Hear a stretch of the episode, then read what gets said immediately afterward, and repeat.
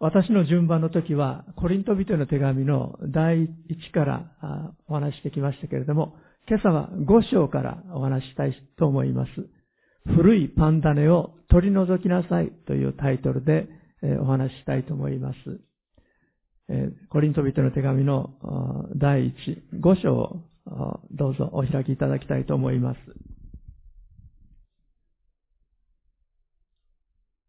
ご章のえー、ろく節からはち節までお読みいたします。あなた方が誇っているのは良くないことです。わずかなパン種がこねた粉全体を膨らませることをあなた方は知らないのですか。新しいこねた粉のままでいられるように、古いパン種をすっかり取り除きなさい。あなた方は種なしパンなのですから、私たちの杉越の子羊キリストはすでにほふられたのです。ですから、古いパン種を用いたり、悪意と邪悪のパン種を用いたりしないで、誠実と真実の種なしパンで祭りをしようではありませんか。アメン。一言お祈りをいたします。愛する天皇お父様、にがつに入りましたけれども、今日幸いな天候を与えてくださり、割合穏やかな日を与えてくださって、こうして兄弟姉妹と共にあなたの御前に出て、礼拝を捧げることができることをありがとうございます。このように私たちはあなたの前に時間を取ったり、こうして集うことが当たり前のようなふうにも思いがちですけども、しかし私たちはコロナ禍の中で集まることができなかった時もありました。またこの日にも震災に遭われたりして、以前の日常を失っている方々もたくさんいらっしゃいます。このような中で本当に私たちが穏やかな心で、またあなたの平安を与えていただいて、私たちがこうしてあなたの前に礼拝の時を持てることを感謝いたします。主がこの恵みの時を備えてくださっていることを心から感謝いたします。これからの礼拝の時、御言葉を通して、お一人お一人を訪れてくださり、励まし、また力づけてくださり、どうぞ引き上げてください。あなたのお言葉を私たちが聞くことができ、心に留めることができ、また今週の歩みの力となることができますように、主を助けてください。イエス・キリストのお名前によって、これからの時を委ねてお祈りいたします。アーメン。私たちクリスチャンができたら一生の間に行ってみたいなと思うのに、思うところはですね、まあいろいろありますけども、まあイスラエルでしたらエルサレムにぜひ行ってみたいとかですね、イスラエル旅行をぜひしてみたいとか、あるいはパウロの足跡を訪ねてトルコに行ってみたいとかということはありますけれども、ギリシャのアテネというところにもですね、使徒パウロは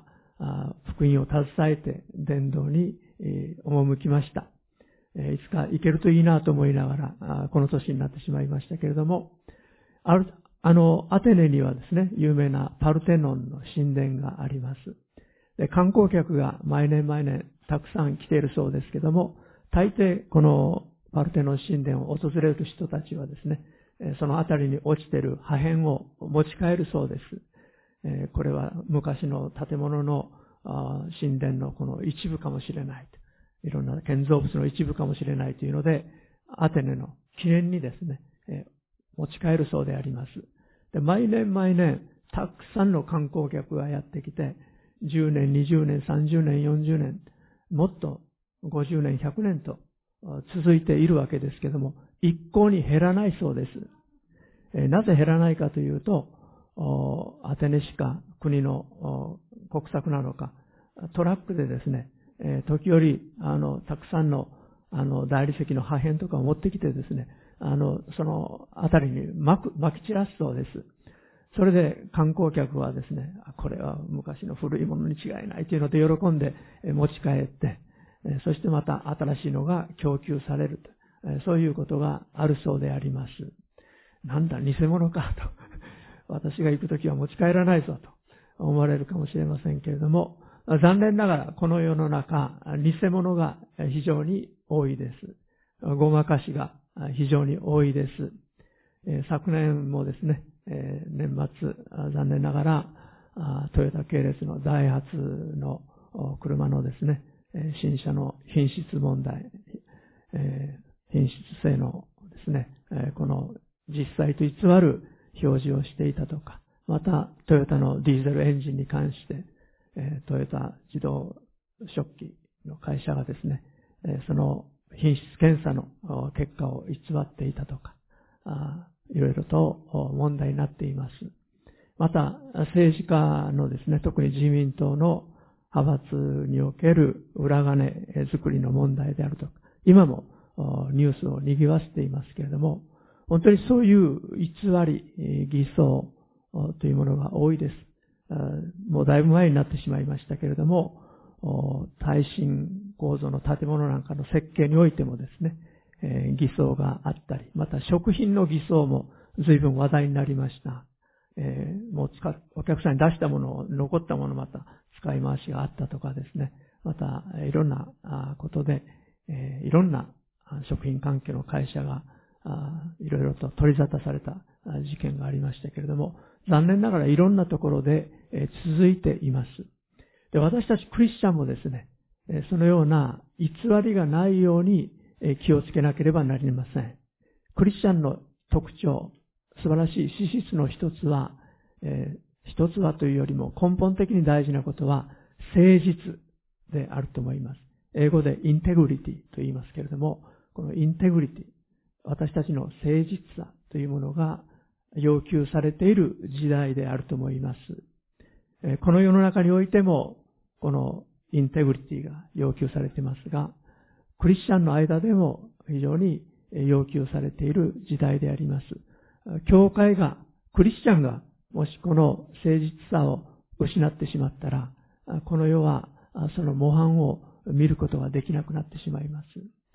残念ながら、キリスト教会の中でもですね、昨年のじゅうにがつ、特にアメリカにおいて非常にショッキングな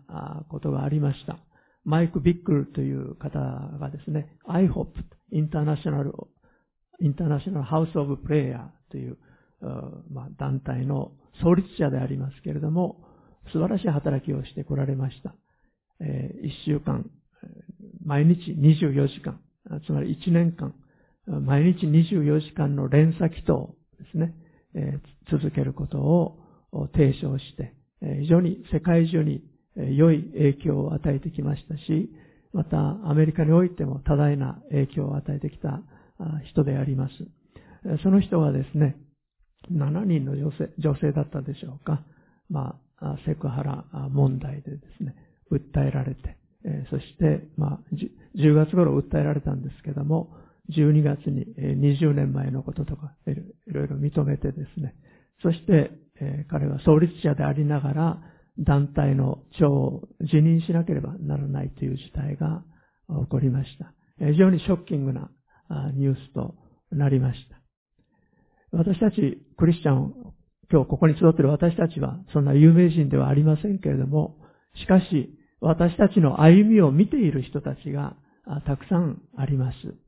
そういう中で本当に私たちは誠実に歩むということを心がけたいと思います。で、今学んでいますコリントの教会というのは非常に祝福された、恵まれた教会でした。あ、だいたい教会と呼ばれる当時の他の教会と比べるとですね、大変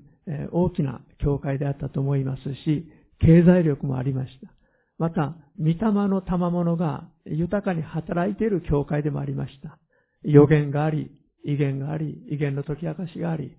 神様の御霊のダイナミックな働きがこの教会でありました。しかし、すでに学んできましたように、コリントの教会にはいろいろな問題がありました。一章で学んだことを思い出していただきたいんですが、まず一つの問題は分派の問題がありました。私はペテロ先生がいい。い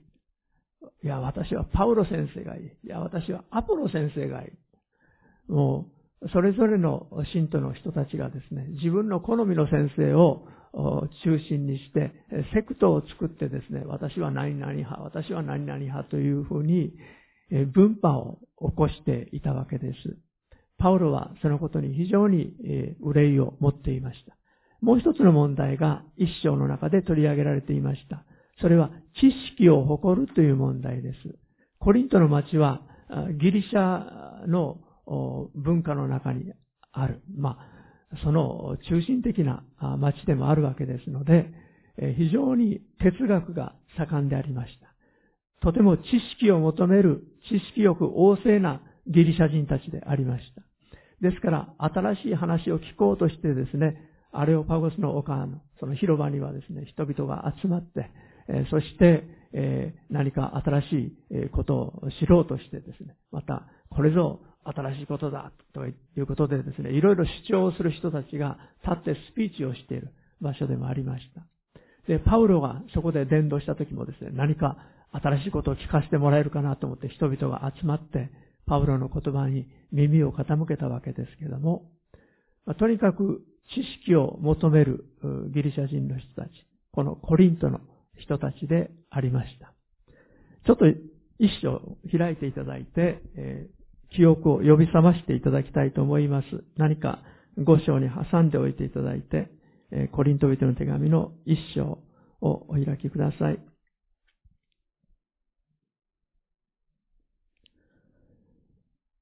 えー、一章のじゅうはち節から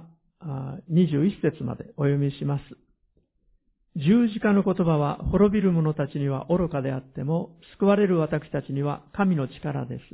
私は知恵ある者の知恵を滅ぼし、悟りある者の悟りを消し去ると書いてあるからです。知恵ある者はどこにいるのですか？学者はどこにいるのですか？この世の論客はどこにいるのですか？神はこの世の知恵を愚かなものにされたではありませんか？神の知恵により、この世は自分の知恵によって、神を知ることがありませんでした。それゆえ神は宣教の言葉の愚かさを通して信じる者を救うことにされたのです。この知識を求めるギリシャ人たちに対してパウロは愚か者のようだけれどもイエス・キリストの十字架の言葉に力がある。イエス様の十字架と復活をパウロは力強くコリントの人たちに明かししていったわけです。このコリントの教会の問題、もう一つですね、有名なのが、賜物を誇るという問題です。人を誇り、文化を作るという問題、そして知識を誇るという問題、もう一つが、賜物を誇る問題がありました。これは、第一コリントのじゅうよん章のところで、えー、記されています。私は、私も予言できるって、どんどんどんどん予言をしてですね、集会が全部予言で終わってしまうというようなこともあったようです。それについて、秩序を持って、他の人が話すときは、聞いていなさいと。我先にと自分が語ろうとするんじゃなくて、他の人の言葉を聞きなさいということ。神様は平和の神である、秩序の神であるということを、パウロは教えています。さて、このご章で、パウロが取り上げている問題は何かというと、不貧困の問題であります。ご章のいち節からご節までをお読みします。もう一度ご章に戻ってください。現に聞くところによれば、あなた方の間にはみだらな行いがあり、しかもそれは異邦人の間にもないほどのみだらな行いで、父の妻を妻にしている者がいるとのことです。それなのにあなた方は思い上がっています。むしろ悲しんでそのような行いをしている者を自分たちの中から取り除くべきではなかったのですか。私は体は離れていても、霊においてはそこにいて、実際にそこにいる者のように、そのような行いをした者をすでに裁きました。すなわちあなた方と私の霊が、私たちの主イエスの名によって、しかも私たちの主イエスの道からと共に集まり、そのようなものをその肉が滅ぼされるようにサタンに引き渡したのです。それによって彼の霊が主の日に救われるためです。そのようにパウロは書いています。この父の妻を妻にしている者がいるというのは一夫多妻制の時代でしたから、自分の実のお母さんということではなくて、お父さんが持っているもう一人の奥さんということでありますし、また自分の母親が亡くなった後、お父さんが新しい妻を迎えて、その妻との間に悪い関係を、不貧困な関係を持っている者がいる。それほど大敗した状態、それほど霊的なレベルが下がった状態が、このコリントの教会に起こっていたということであります。パウロはこの誠実さのなさ、神様に対する歩みのこの不潔さ、清さの欠けた状態、それに対してこの手紙を書き、警鐘を鳴らしているわけです。一章で学びましたように、このコリントのアクロポリスの丘には大神殿が立っていました。そこには巫女が千人いたと言われています。そして夜になると彼らが売春婦となって町に下っていって、そして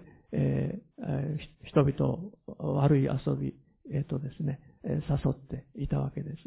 ですから、コリント人というと、もう道楽者という言葉、もう道楽者の代名詞となっていったほどでありました。このコリントの教会に対して、パウロはこのように言っているわけです。この、そのようなものをその肉が滅ぼされるように、サタンに引き渡したのです。それによって彼の霊が主の日に救われるためですとも、パウロは言っています。この言葉の意味も一緒に学んでいきたいと思いますが、その前にこのコリントの教会のみっつの罪について、さん種類の罪についてこのご章で取り扱われていますので、それをまず見ていきたいと思います。この教会の問題についてはみっつよっつすでに学んできましたけれども、このご章で取り扱われている罪の種類、だいいちは不貧困ということであります。いっ節、に節、そしてきゅう節からじゅういち節でもパウロはそれを語っています。お読みします。私は前の手紙でみだらな行いをする者たちと付き合わないようにと書きました。それはこの世のみだらなもの、貪欲なもの、奪い取るもの、偶像を拝むものと一切付き合わないようにという意味ではありません。そうだとしたら、この世から出ていかなければならないでしょう。私が今書いたのは、兄弟と呼ばれるもので、みだらなもの、貪欲なもの、偶像を拝むもの、人をそしるもの、酒に溺れるもの、奪い取るものがいたなら、そのようなものとは付き合ってはいけない、一緒に食事をしてもいけない、ということです。このきゅう節からじゅういち節のところで、まず教えられていることは、不貧困、みだらな、もの。この問題でありました。不貧困の罪というのは、自分自身に対する罪でもあり、また、自分の家族に対してもですね、痛みを与えるものであります。神様ご自身がまた心を痛められることであります。だいにばんめのこととして、貪欲なもの、奪い取るものと、じゅっ節にあります。貪欲、奪い取る。隣人に対してですね、えー、非常な迷惑をかけることであります。それは自分の兄弟姉妹に対して、あるいは隣人に対する罪であります。神様は私たちが自分を愛するように隣人を愛しなさいと教えられました。しかし、貪欲であるとか、奪い取るということは、自分の欲のために行動することであります。私たちはクリスチャンとして、そのようなことのないように、自分自身を戒めなければならないということであります。だいさんばんめに、偶像礼拝、偶像を拝むものとじゅっ節にあります。残念ながら、このコリントの教会の人たちの中には、イエス様を信じるようになって、そして教会に集っていながら、なお過去に自分がしていた偶像を拝む行為、偶像との関わり、なかなか断ち切れないという人たちもあったようです。私たちもクリスチャンとして、誠の神様を知った者として、偶像を拝むということを、また偶像に関わるものから本当に離れるということ、また清められるということをしていかなければならないと思います。このような問題がこのコリントの教会にあったということを私たちは知らされます。えー、今日の第一のことはコリントの教会の問題。これをまず私たち覚えておかなければならないということです。今日の第二番目のポイントは罪をそのままにしていてはいけないということであります。パウロが心を痛めながらも言いにくいことだけれども率直に心を割ってこのコリントの人たちにこのような手紙を書いたのは罪をそのままにしておいてはいけない。あなた方はイエス様のところに立ち返っていかなければならない。誠の神様に立ち返っていかなければならない。その罪を取り除きなさいと、そのようにここで教えているわけであります。聖書を見るときに私たちは旧約の時代、有名な二人の王のことを思い出します。ダビデ王様とサウル王様です。どちらも罪を犯しました。サウル王様の罪というのは、神様に対する不従順の罪でありました。アマレクと戦って勝利をしたら、アマレクの王アガグを殺し、また家畜も殺しなさいと、整絶しなさいと、神様はおっしゃいました。ところが、サウル王様は、捕らえたアガグ王をそのまま生かしておいて、また家畜もですね、よく太った、肥えた、ああの牛やまた羊、そういったものをですね、惜しんで取っておいたわけです。それで神様は、この者は不従順だと。私は彼を退けるとおっしゃったわけです。ダビデ王様の罪は、皆さん私の目には、サウル王様よりももっと大きな罪に見えます。なぜなら、ダビデ王は、他の人の奥さんの美しさに、えー心惹かれてですね、王様である地位を利用して、その奥さんを自分の部下である、自分の家臣であるウリアが、戦場に赴いているときに、奥さんを王宮に呼んで、そして、えー、彼は不貧困な行いをしたわけです。その結果、子供も生まれました。ダビデの罪の方がはるかに大きいじゃないかと思いますけれども、しかし神様はダビデを退けられなかったんです。サウルを退けられました。なぜでしょうか。ダビデは心から悔い改めたけれども、サウルは心から悔い改めるということをしなかったからです。詩篇のごじゅういっぺんを開いてください。ダビデが預言者ナタンからダビデの罪について、彼は一生懸命それを隠し通そうとしてたんですが、預言者ナタンによって糾弾されたときに、彼は心から悔い改めたのです。その悔い改めの祈りが、詩篇ごじゅういっぺんです。ごじゅういっぺんの一節の前の部分をまずお読みします。指揮者のためにダビデの賛歌。ダビデがバテシェバと通じた後、預言者ナタンが彼のもとに来たときに、神よ私を憐れんでください。あなたの恵みに従って、私の背きを拭い去ってください。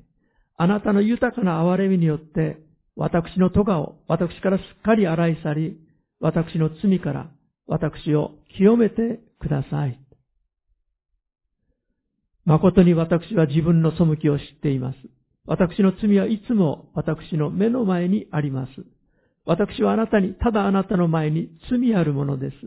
私はあなたの目に悪であることを行いました。ですからあなたが宣告するとき、あなたは正しく裁くとき、あなたは清くあられます。十節、神を私に清い心を作り、揺るがない霊を私のうちに新しくしてください。十二節、あなたの救いの喜びを私に戻し、仕えることを喜ぶ霊で私を支えてください。十七節、神への生贄は砕かれた霊、打たれ砕かれた心、神よあなたはそれを蔑まれません。ダビデはこのように歌って神様の前に悔い改め、そして神に立ち返っていったんです。第一、えー、第一サムエル記のじゅうご章をお開きください。この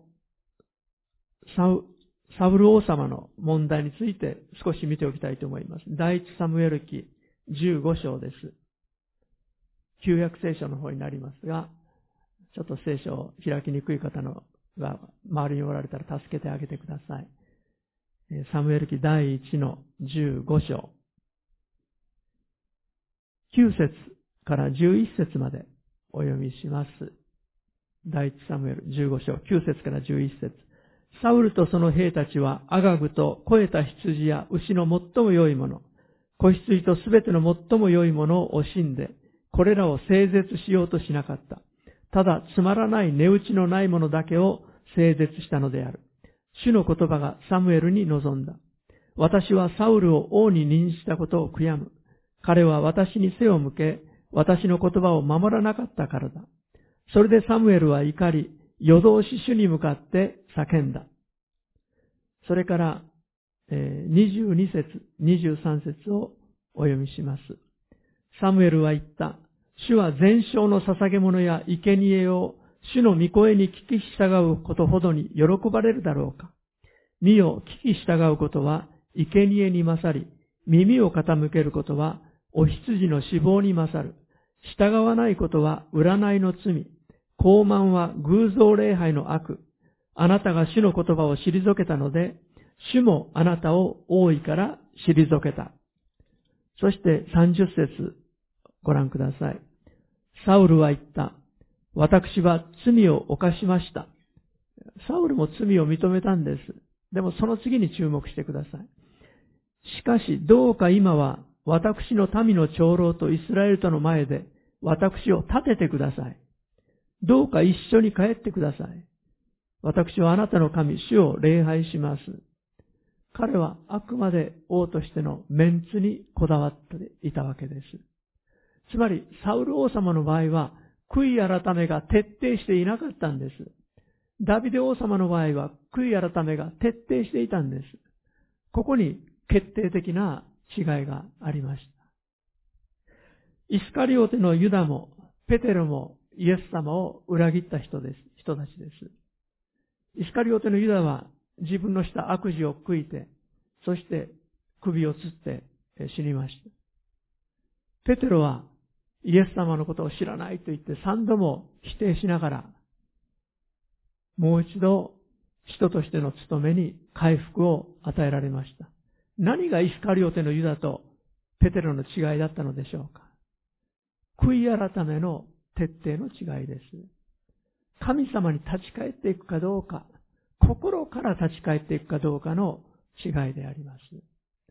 私たちの問題がどんな問題であろうと、神様に心から立ち返っていくということが大事になります。今日の三つ目のポイントは、古いパン種を取り除きなさいということであります。もう一度、第一コリントのご章に戻りたいと思います。今日はあちこち開いていただいて申し訳ありません。もう一度、第一コリントのご章をお開きください。ご章のろく節からはち節までもう一度お読みします。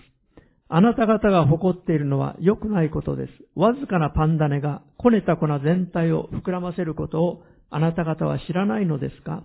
新しいこねた粉のままでいられるように古いパン種をすっかり取り除きなさい。あなた方は種なしパンなのですから、私たちの杉越の子羊キリストはすでにほふられたのです。ですから古いパン種を用いたり、悪意と邪悪のパン種を用いたりしないで、誠実と真実の種なしパンで祭りをしようではありませんか。えー、兄弟方の中にも私はパン作りをしたことがあるという方もいらっしゃるかもしれませんが、姉妹方の多くはその経験があると思います。えー、今も時々パンを作りますという方いらっしゃいますか。はい。ありがとうございます。いらっしゃいます。私の妻もですね、結婚して間もない頃よくいろいろなパンを作ってくれまし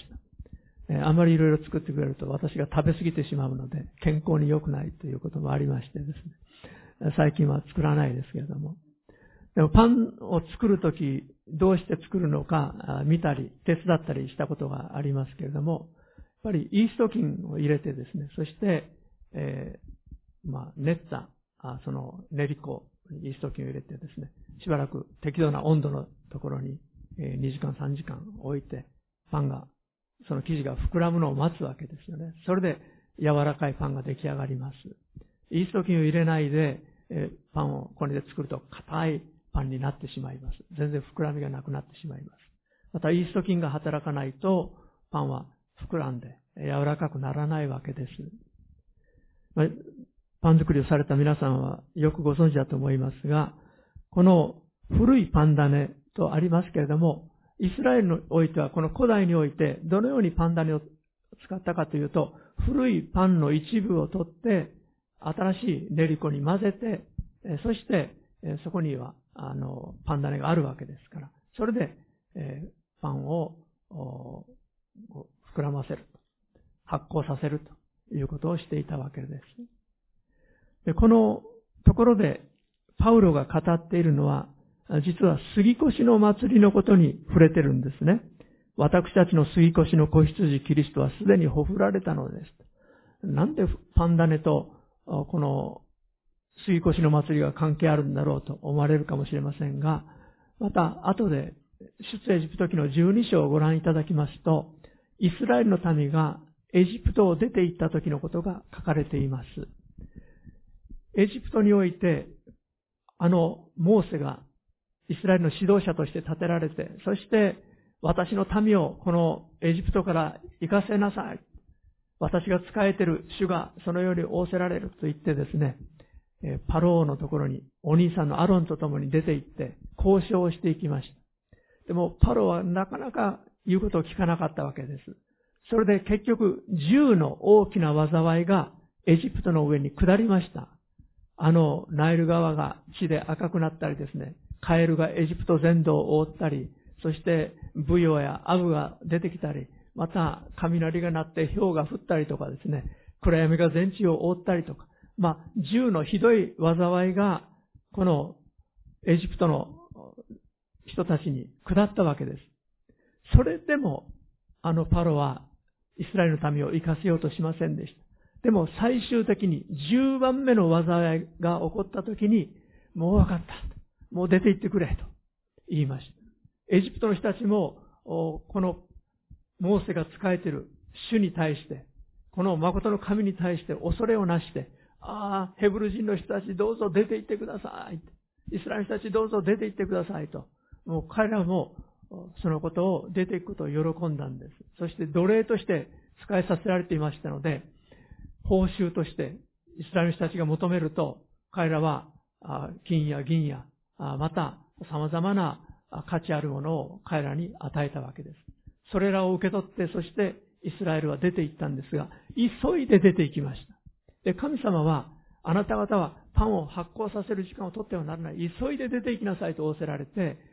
パン種の入らないパンをまだ練り粉のまま持って行って、そして彼らはですね、あの、この水越しの時にパン種の入らないパンで祭りをすることになったわけです。で、だいいちがつのこの出来事が起こった月がだいいちがつ、に、さんの月と呼ばれますが、なったわけですが、とおかにそれぞれの家族ごとにいっとうの子羊を選びなさいと。で、家族の人数が少ないところはお隣さんと、あ、まあ、にけんで、そういうお家とにけん合わさって一緒に一頭をほふりなさいと。え、とおかからじゅうよっかまで、えー、取っておきなさいと。で、に、さんの月のじゅうよっかにそれをほふりなさいと。これが杉越の日の出来事であります。そしてこの子羊の血を鴨居と、そして門中にヒソプのあの木に、先に葉っぱにつけてですね、え塗りなさいと神様は仰せられたんです。その通り、鴨居と門中に子羊の血を塗っていたその家々、その吸い越しの夜、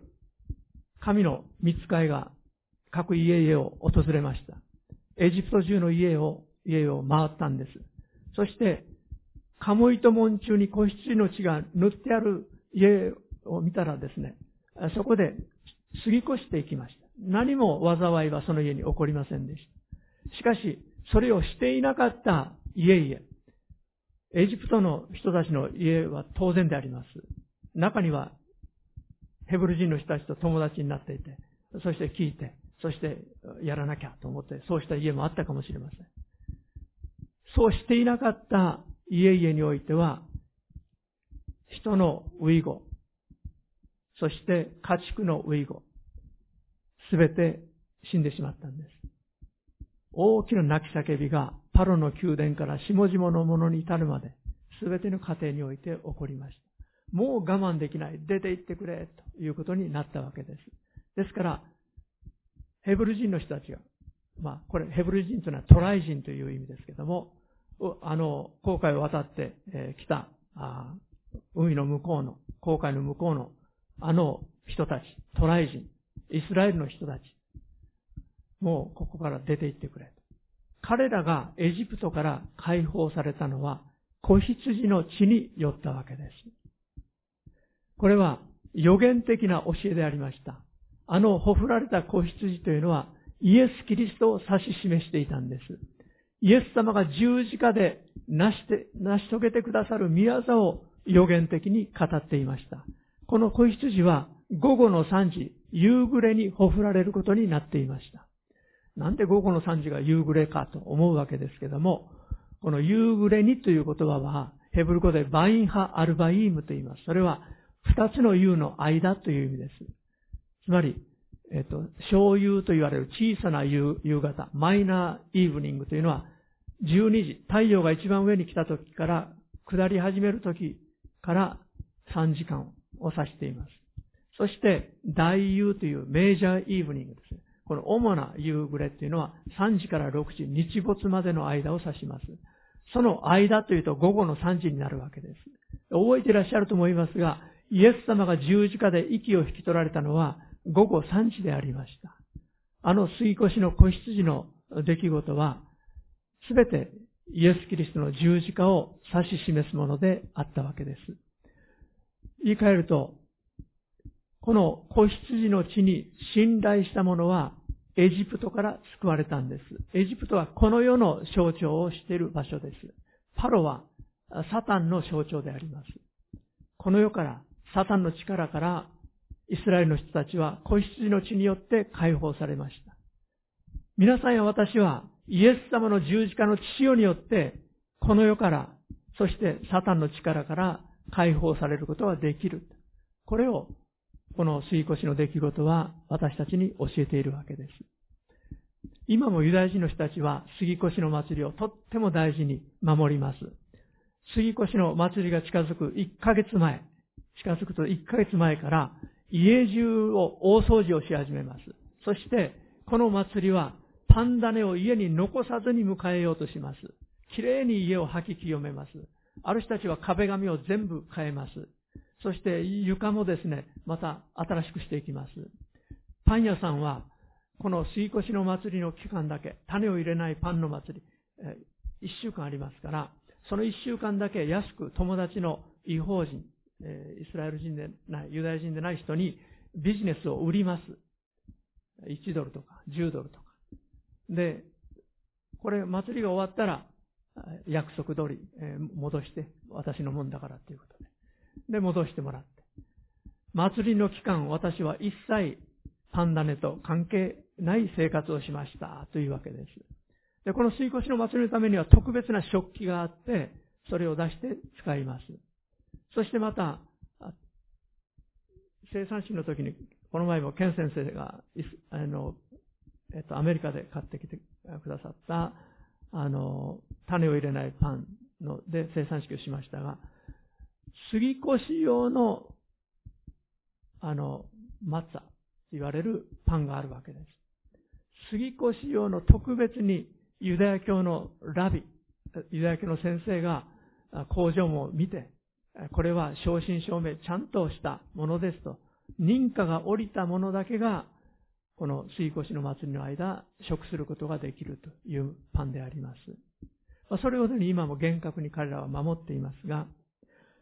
この古いパン種を用いたり、しないように、はち節で言われています。これ私たちにとって何を意味しているんでしょうか。コリントの人たちにとって何を意味してたんでしょうか。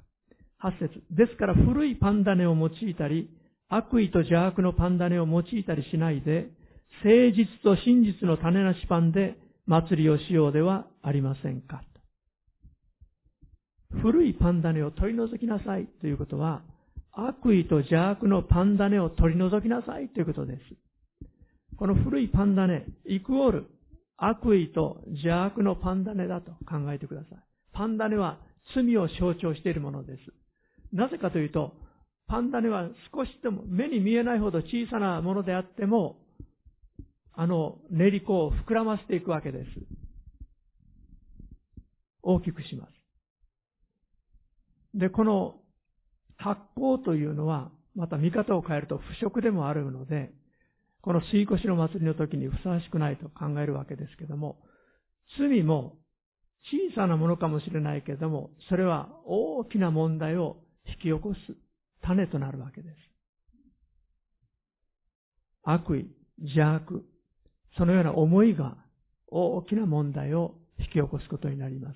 ですから小さなうちに、見えないほどの種のうちに、このパンダネを取り除きなさいと。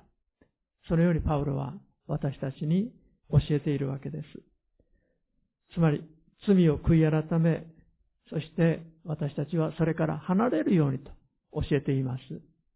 このコリントの人たちの中には、警告したにもかかわらず、悔い改めましょうと、そのように進めたにもかかわらず、悔い改めない人たちがあったようです。それで彼らは仕方なく除名処分ということをしたようです。その意味で、その肉が滅ぼされるようにサタンに引き渡したのです。それによって彼の霊が主の日に救われるためです。この除名のことを伝えることにおいても、心を痛めながら涙をもって、えー、教会のリーダーが決断したようです。そして、そのことによって、この人が悔い改めるように、もう一度主のところに立ち返ってくるようにと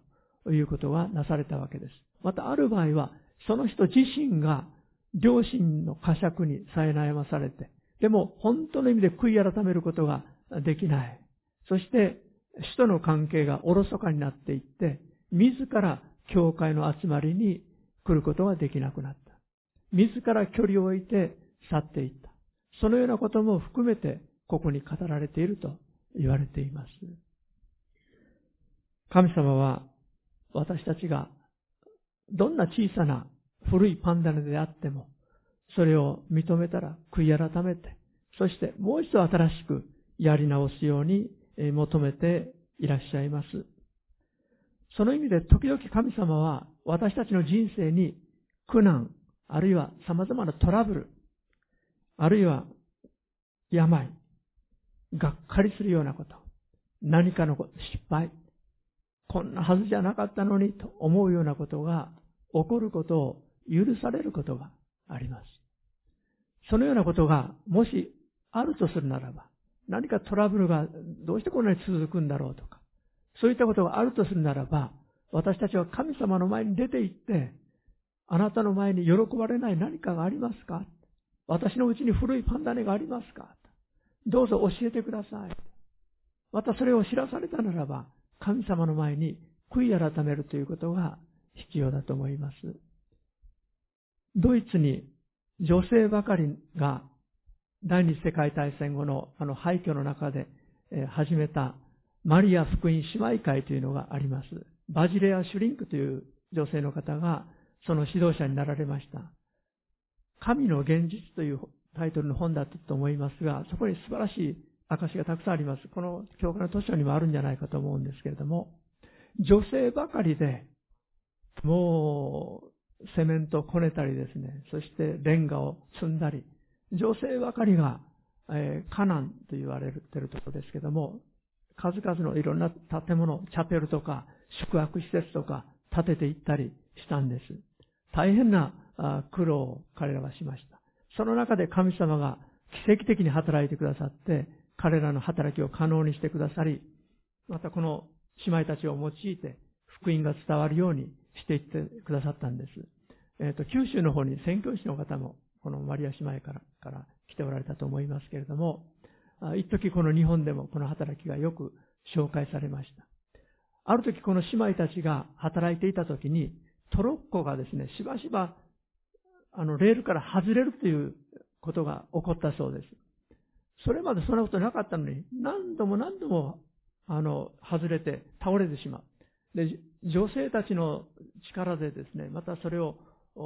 こして、またいろんなものを置いて、また運んで、もうあんまり大変なので、これは何か神様からの警告だろうか。それで彼らは祈りの部屋に行って、そして神様の前に祈りました。するとある姉妹がですね、私は実は誰々さんに対して、心よく思っていませんでした。私は誰々に対してわだかまりを持っていました。私の罪を神様に許してくださるように、神様を許してくださるように祈ってくださいと言って、ある姉妹は告白しました。それから姉妹たち皆神の前に悔い改めたそうです。それから不思議なことに、そのトロッコがレールから外れるということがなくなってしまったということです。ある時は、雨が降るシーズンでないのによく雨が降って、そして工事を中断しなければならないことがしばしば起こったそうです。その時も彼らは祈りの部屋に行って、神様あなたの前に悔い改めるべきことはあるでしょうか？教えてください。彼らはへりくだって祈って、そして神の前に悔い改めて。すると、天候がまた変わってですね、良い天気が与えられて工事が進んでいった。まあそういった証が、いろんな証が、その本の中に書かれていますけども、彼らは、この姉妹たちは、日常生活のいろんなことの中に、いつも神様の御手を認めて、そして、働きを進めていったわけです。私たちの日常生活の中においても、私たちが悔い改めるべきことがあるかもしれません。そのような時に、神様の前に出て行って、神様の光をいただいて、もう一度、神様の前に立たせていただくということが必要になると思います。ただ、もう一つのことを覚えておきたいと思います。明治、大正、昭和初期にかけて、特に島根県の松江を中心に用いられた方に、バセット・ウィルクスという方があります。えー、バクストンという有名な宣教師から声をかけられて、日本に来てですね、そして宣教師として働かれた。バクストン先生と一緒に日本伝道隊を作った方でもありますが、このバゼット・ウィルクス先生がある時、説教の中で、このようなことを言いました。もし神様があなたのうちに潜む罪を示されたら、何をするにしても罪から救われるために神を叫び求めることだけはしてはなりません。罪を示されて罪を悔い、悔い改めるべきことを示されたら、神様に叫ぶことだけはしないでください。みんな、え？なんでこの先生そんなこと言うんだと思ったそうであります。そうするとこの先生は、神様はもし私たちが救いを叫び求めるなら、神は真実で正しい方ですから、その罪を許し、すべての悪から私たちを清めてくださいますとは言いませんでした。そうではなくて、もし私たちが自分の罪を言い表すなら、神は真実で正しい方ですから、その罪を許し、すべての悪から私たちを清めてくださいますとおっしゃったんです。自分の罪を言い表すということが大事です。神に叫び求めるんではない。自分の示された罪を神の前に、また人に対して必要ならば言い表すということが必要です。そうするならば、あなたの罪は許されます。清められます。そのようにバセット・ウィルクス先生はおっしゃったんです。そしてもし神様が許してくださったなら、もう私たちはそこ、そこからしっかり立って、前を向いて、前進していくべきであります。いつまでも、ああ、あの時失敗したな、あの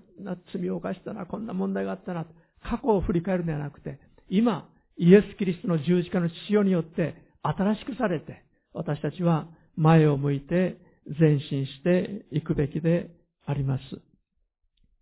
私たちが古いパンダネを取り除いて生きるために大事なことがあります。まず第一に、御言葉に親しむということです。こうして日曜礼拝に集ってくださっている皆さんに感謝しています。御言葉を聞く中で私たちの心に清めが起こってきます。御言葉を私たちのデボーションの時に開く中で、読む時に御言葉によって私たちの魂が清められていきます。今日礼拝に来ることはできなくて、 YouTube を通してインターネットを通してこのメッセージを聞いてらっしゃる皆さんもですね、御言葉によって心が清められるということが起こるんです。御言葉とともに聖霊が働いてくださるからです。そして実際に祈ることが必要です。皆さんにお聞きしたいと思いますが、じゅうねんまえ、にじゅうねんまえ、さんじゅうねんまえではなくて、毎日お祈りしてらっしゃるでしょうか。毎日聖書を読んでらっしゃるでしょうか。聖書を読むということはご飯を食べるようなものです。まあ、こうして日曜日に礼拝に来られるのは、そうですね、まあ、大ごちそうを食べることに例えましょうか。いっしゅうかんにいっかい大ごちそうを食べたら、あとのむいかかんは何も食べなくて私は生活しますという方はないと思います。毎日健康でありたいと思うならば、さんしょく、粗食であってもさんしょく、いろいろ主婦の方々は考えながら用意されると思いますが、その毎日の食生活によって健康が維持されるわけです。クリスチャンとして私たちが健康を維持したいと思うならば、毎日御言葉に親しんでいく必要があります。また、御言葉を読むということは、息を吸うようなものであると、ある人は例えました。吸うだけではダメです。吐く必要があります。この吐くことは祈りであります。私たちは神様の前に出て祈るということが必要です。そして、もう一つ、コロナによって随分妨げられてきた部分がありますが、交わりが大事です。兄弟姉妹との交わりの中で、私たちは互いに教えられるということが可能になります。お互いに学び合うということが、その中で私たちは自分の心の状態を教えられ、また変えられて歩む必要があります。ついふつかみっかまえに私の新しい詩編に学ぶという本ができてきました。詩編ひゃくごじゅっぺんのうちからにじゅっぺん取り出したものです。ぜひとも、もうすでに去年水曜日の夜来ていらっしゃる皆さんのためにはシリーズで支援からお話ししましたが、その内容をさらにまとめて今回本にしましたけれども、ぜひとも皆さんにもう一度詩編を読んでいただきたいと思います。いちにちさんしょう読まれればごじゅうにちで詩編全部を読み終えることができます。ごしょう読めばいっかげつで詩編を読み終えることができます。ひゃくごじゅっぺんありますから、もう一度御言葉に親しもうではありませんか。もう一度神様の前に祈ろうではありませんか。私たちが心を新たにして神様の前に近づいていくときに、そして古いパンダネを取り除いていくときに、神様はもう一度喜んで使える霊を私たちに注いでくださいます。与えてくださいます。私たちの若さを新しくしてくださいます。もう一度主を見上げて歩んでいこうではありませんか。お祈りします。愛する天のお父様、どうぞ私たちが古いパンダネに気づき、取り除き、あなたの前を大手を振って歩むことができるように、私たち一人一人を捉えてください。あなたに喜ばれる歩みができるように助けてください。御言葉により、聖霊により私たちの心と思いを清めてくださり、私たちを導いてくださるようにお願いいたします。あなたは生きておられます。あなたを愛しておられます。あのコリントの人たちをもイエス様は愛してくださっていました。使徒パウロも彼らを愛していました。あのコリントの教会の人たちが本当に光の中を歩むように、パウロは本当に涙ながらにこの手紙を書きました。主よ、どうぞあなたが私たち一人一人が本当に誠実なクリスチャンとして歩むことができるように、どうぞ助けてください。今週の歩みを助けてください。お願いいたします。主イエス様の皆によって祈ります。アーメン。